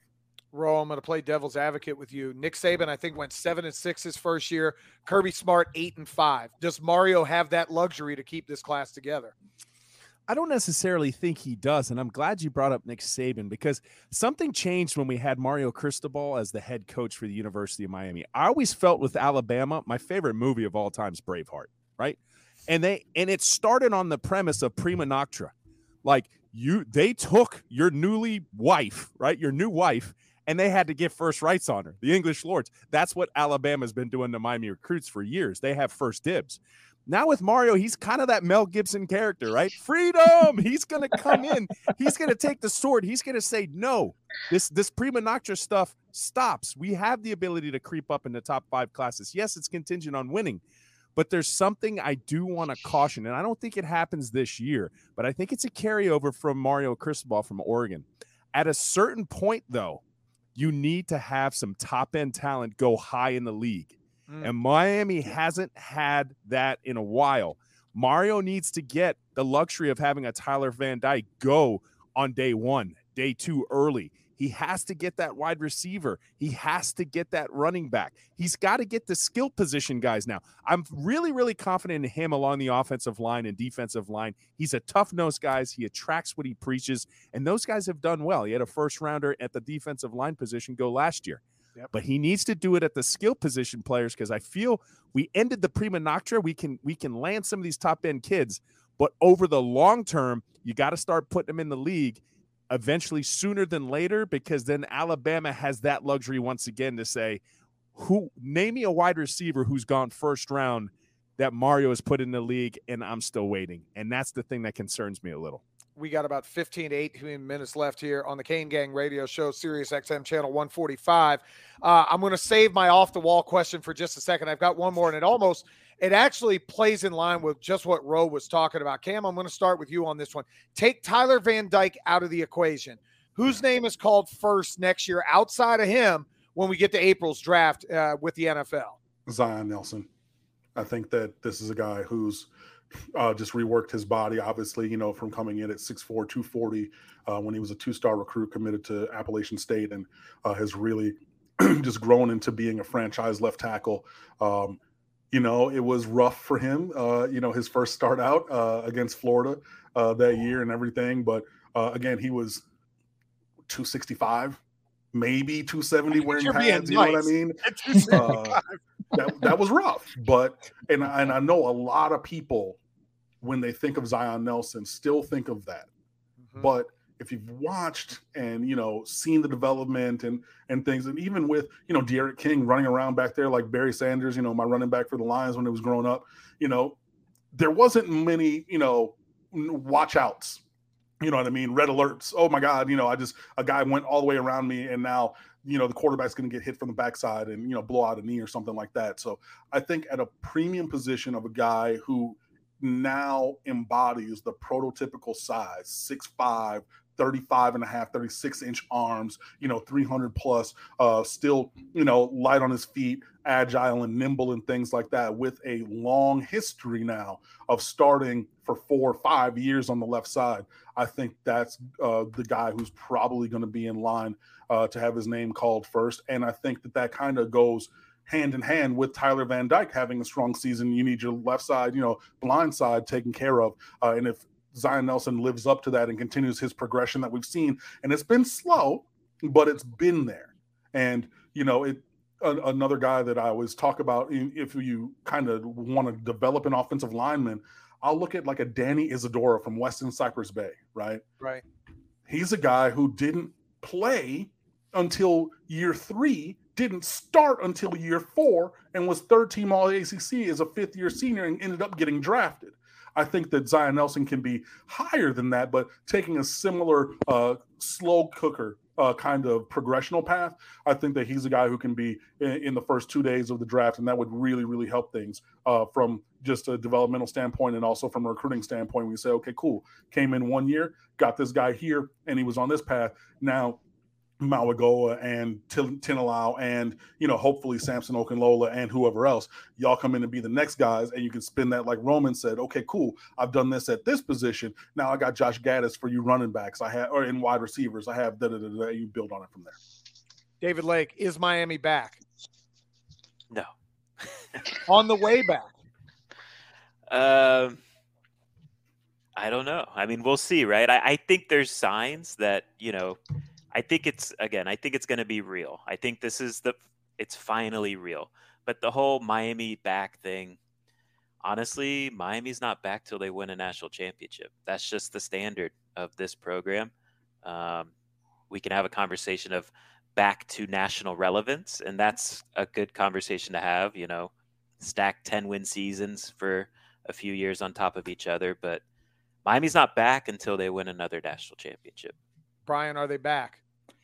Absolutely not. I hate this whole "we're back" thing because you're, you're, the whole back thing comes from the media, in my opinion. You hear from other people's fans and stuff like that. But David, like you know, he, he nailed it. You, you, have to be a national relevance. You have to say, "Hey, out of the last five years, we won the ACC three times. We're a top five team going into the year. We're hey, we're competing with the Alabamas, Ohio States, the Clemson's of the world, year in and year out. Not like oh, 2017. Before that, when I was in school, I guess you would say it was when we were halfway decent. And, you know, and that was one of our worst. And we consider that a bad year, a 10 and 2 my freshman year, uh, winning in the Orange Bowl. You know, before that is when you're talking about what Miami was really Miami. Mm-hmm. Two years in a row going to the national championship, winning both of them, getting screwed over in the second one. But that's when you can say Miami is back. But the thing is, you never hear us saying it. It's right. always somebody else Correct. saying, oh, Miami's back. Oh, Miami's back. Who the hell keeps saying that? It's not from us. It's not from us. And you know, as former players, you understand what it takes to be a national champion. You know what you see what the guys before me put in to be a national champion. And that's exactly what Mario said. We're not back, we're back to work. And it's going to take a lot, a lot of hard work, and not just the players, the coaching staff too, because we don't have a roster right now to compete with the Alabamas of the world and the Ohio States of the world. We're not elite up front. We're just not. We've had guys here and there go to the league. But when you are the best, you have a stacked depth of roster. We met, you know, Cam mentioned Zion Nelson. Zion Nelson should have never stepped foot on the field as a freshman and sophomore. And mm-hmm. everybody would have been talking to him about him as a redshirt sophomore or redshirt junior to say, hey, look, they got this left tackle, man. It's going to be the next Bryant McKinnie, or he's a nice piece to them. You don't you don't have to go through the nine sack game of Florida's of the world. You need that guy to sit his butt in the weight room, in the food hall, learn some plays, get his butt whooped by the seniors in practice week in and week out, and then come on the scene as a third year player. And now we really talk about that guy. And when Mario gets the roster like that, that's when we'll start talking about competing and being back to relevance. But no, Miami's far from back. Ro, I'm going to add a layer to that. Win on September 17th. You're 3 and 0. The national narrative is Miami back. How do you answer it then? Still no, but I have a caveat to is Miami back? Miami is back to caring. Mm. We won national championships. It was a lightning in the bottle phenomenon, one in which you'll probably never see again in your lifetime, right? I think you have a better chance of seeing an Alabama take its place. Look, Georgia's on that precipice, right? They t- kind of took that formula. Kirby Smart can run off another five out of 10 years. He can rival that. But to take a small private school that was not one of the blue bloods and to turn around and dominate college football. Now, what happened after that? Well, they stopped caring. Hmm. They they you know the same green tree field, the same weight room that you have, and then the arms race happened, and it it passed Miami by. And then, like, I always liken what just happened. And this is why I think Miami is back, right? Because it was like your mom and dad telling you no, no, no, no. And all of a sudden, he came in with an Amex black or green or emerald, whatever special one has your own concierge, right? And they say, kids, we're going to get whatever we want. Whatever you want, whatever we want, yes, go get Mario Cristobal. Go get go, Coach Gattis. We're about to put a five-story facility up. Let's go ahead and and and, and open up the NIL in Richmond. get whatever you want. In that case, this is why I'm the most excited for this year because Miami is back. Not until they win national championships, true, but they are back to caring like they've never cared more before ever. John, let me piggyback a little bit on something. I don't think Miami's back. I mean, obviously, listen, I've been there through good times, bad times, great times, down times, you know, but at least we're back to being at the dinner table, right?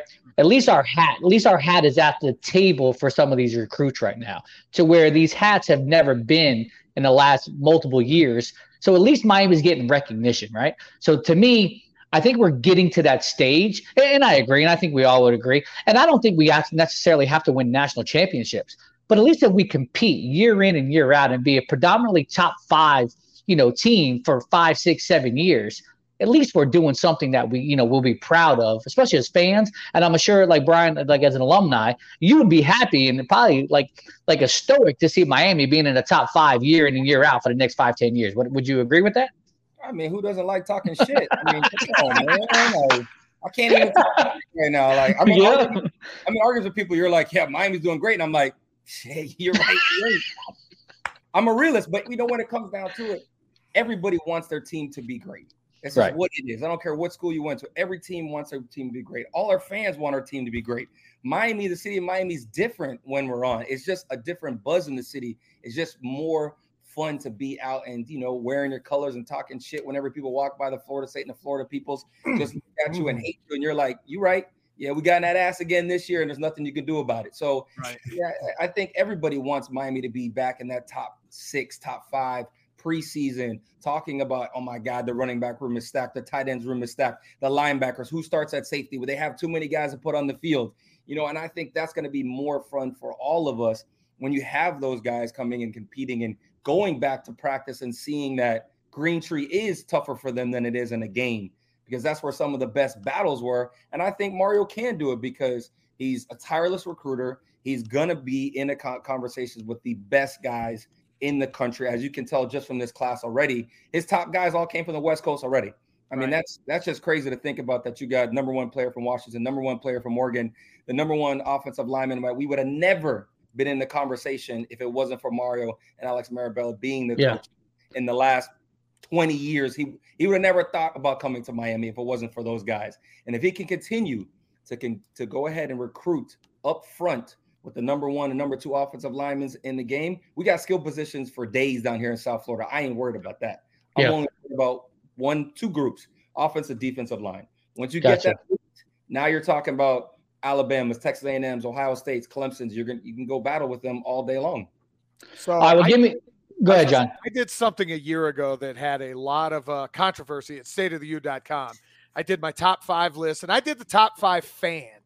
And there were people livid that they were on the list, not on the list. They should be on the list, whatever it may be. So I'm going to make it even more. Con- and Bird has been texting me, don't do it, don't do it. I'm going to do it anyway because I'm a shit starter. So that's what you do.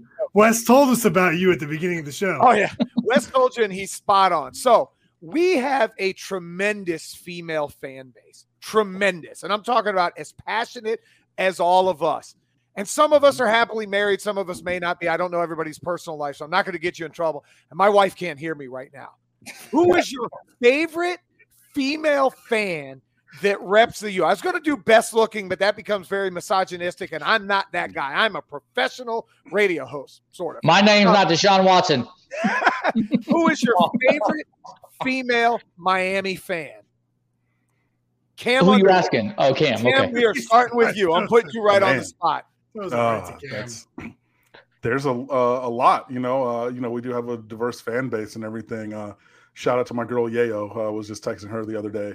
Um, So can I tell you, Uh, I've never actually met her in person. I've talked to her on social media a million times, and have never East End her. Zone. East End Zone Field Club. For the Bethune game, I need you to introduce me. Just hey, how you doing? say less. I mean, if she's down for that, then uh, we'll make that happen. Um, you know, I'm gonna go with Rasp. Um, uh, S. Dot Bayless, if you spell all of it out, I believe is her Twitter account. Um, very fiery. Um, and everything. Very low key in person. Uh, and I guess this is kind of the Miramar in me coming out because uh, she went to Miramar for at least a time uh, and everything. But yeah, very low key uh, in person. But like, oh man, yeah, the Twitter fingers will get going, bro. I mean, uh, just, you know, to be there and talk ball with anybody. So I mean, there are a lot of great fans of you know all uh, genders, shapes, sizes, colors, creeds, all that stuff. But if I got to put be put on the spot, S. Dot Bayless, B A Y L E S S, I believe it is Rasp. I'm going So- with, uh, with her number one. Row OBB Legend launching, obblegend.com. Uh, awesome site. I took a look at it already. Uh, glad to have the podcast up on with the OBB as well. Your favorite female fan? All right, I'm uh Kane's Heidi. She's great. Susie, she's made me laugh over the years. Kim Renning, she's good. And then I gotta go with the OBG leads. She's our girl too, man. She's she's bringing it, especially in the Discord chat, man. She's she stirs it up, man. I gotta I gotta give her credit. So I I I, I eh, eh, oh, Boss Lady. Yes, there you go too. girl right there. So there you go. So I I actually did a top five, I believe. There it was. There it was. So there you go. I was David very Lake. uncovered. Out of all the questions, I'm telling you right now, that was the one that made me the most hot under the collar. I really oh, Yeah. I was like, That's should I even answer this? I don't even want to answer this. Unscripted. Completely. He's completely on his own on this. I love it though. I love it, man. I I secretly have this fantasy where I would do whose line is it anyways. So that was like right up the right up the alley right there. I So- thought you were going somewhere completely different with the fantasy. no, and my mind was going that way already. Oh, I'm out. David Lake, favorite female Miami fan. So maybe this is a cop out. I got to go with my wife. We're both. I knew it was coming. We're both UM alums. Okay. Um, we uh, after our first date, we then we went and watched. This was 2003, I think. Unfortunately, Miami lost at Virginia Tech that night. Ripped my Hmm. heart out. That was a tough game, and uh, yeah, she has an irrational hatred for Mark Richt. Somehow, she's like the only person in the world that does not like Mark Richt. And on the flip side, she loves Randy Shannon. So um, I don't know, but she's she's she has her passions and her opinions, and uh, she would have an interesting podcast if if she shared her opinions. That's We sure. gotta have her on sometime, man. we have to do that. Bryan Monroe, your favorite female Miami fan. So unlike the guys, I don't. I guess I don't know all the female fans by their Twitter handles and stuff like that. But I was fortunate to be in the section one time, and uh, I just hear like a train next to me cheering. I said, "What the hell is that?" And I look over, and it's this young lady screaming her lungs out. I'm like, "Man, she looks real familiar." So I go through my Twitter, and it's Boss Lady Yeah. and she is the most passionate, enthusiastic, awesome. It was awesome to watch a game with her, you know, and her friends are all drinking, taking shots, and everything else like that. So I have to give it to Boss Lady. And it's funny, actually, like the next week, we just happened to be at a, I think it was the Wa- the Dwyane Wade roast, Mm. and I'm sitting there, and I'm like, "Hey, you from the game?" She's like, "Yeah." let's take a shot." I'm like, "All right." So yeah, I give it, I give it to Boss Lady. She's a shit.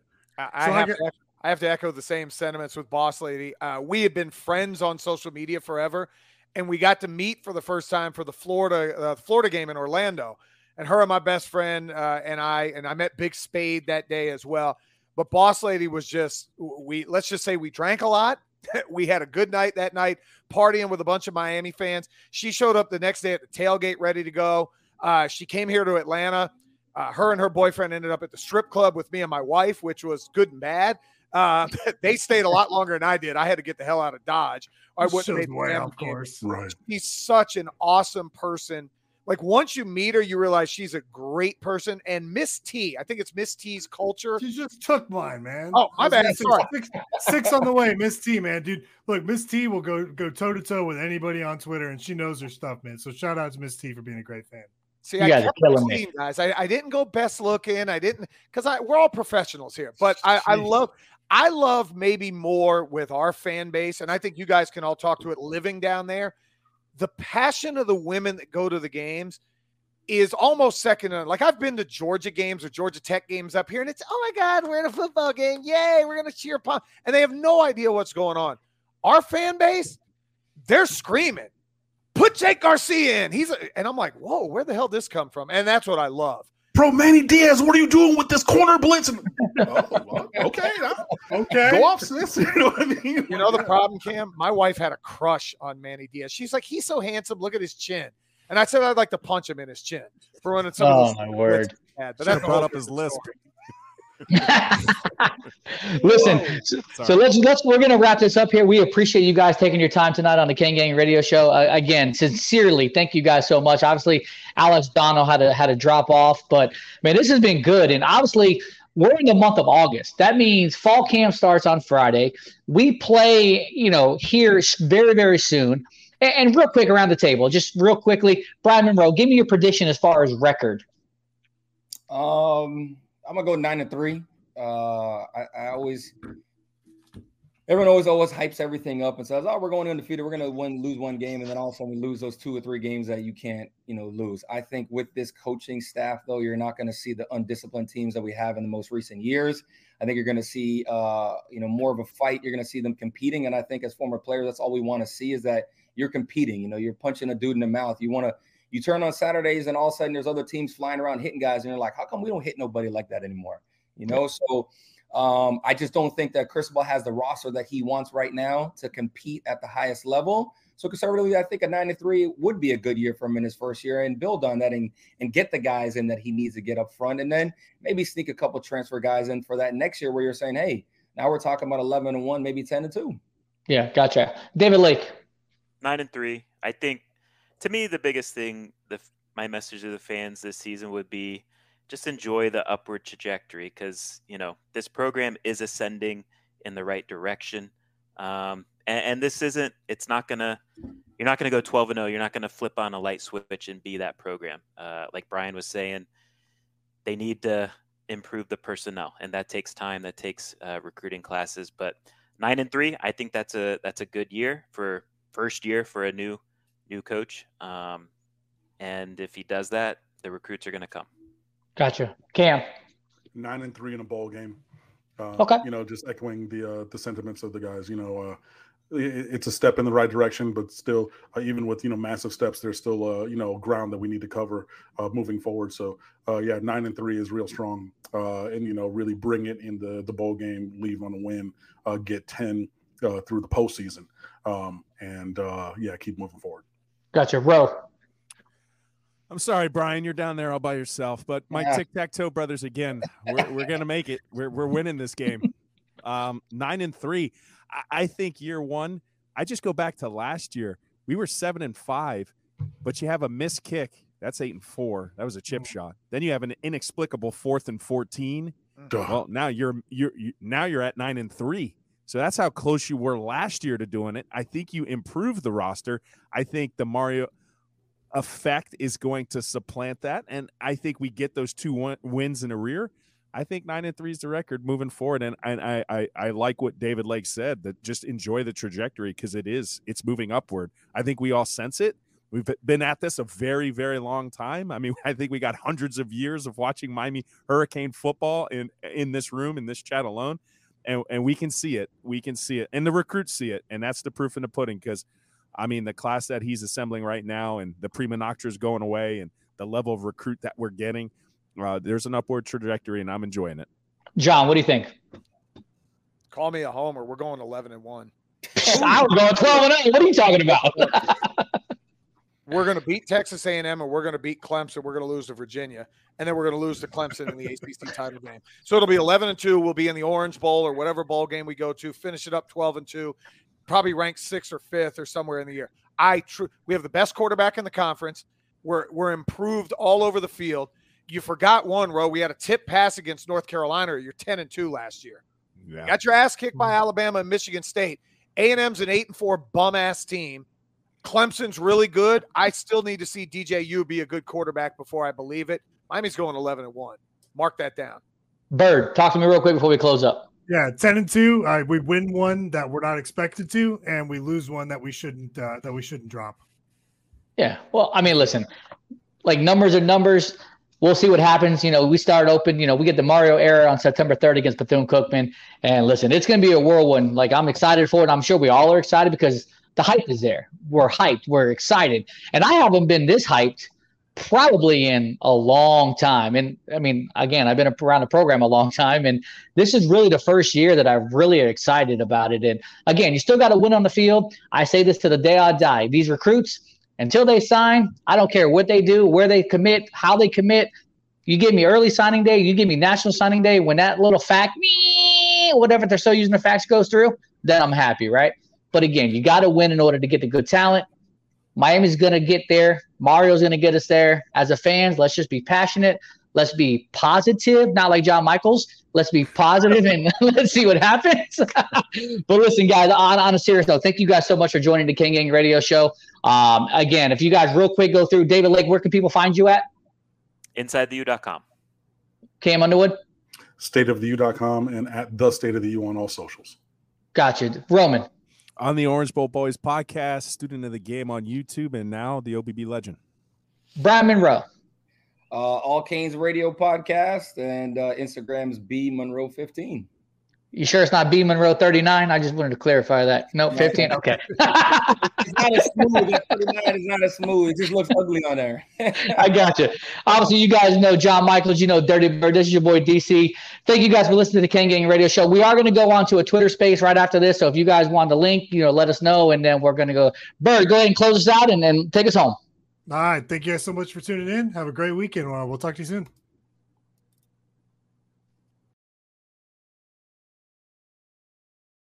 The views and opinions expressed on Kane Gang are entirely those of the host, guests, and callers and do not necessarily reflect the opinions of Slam Radio.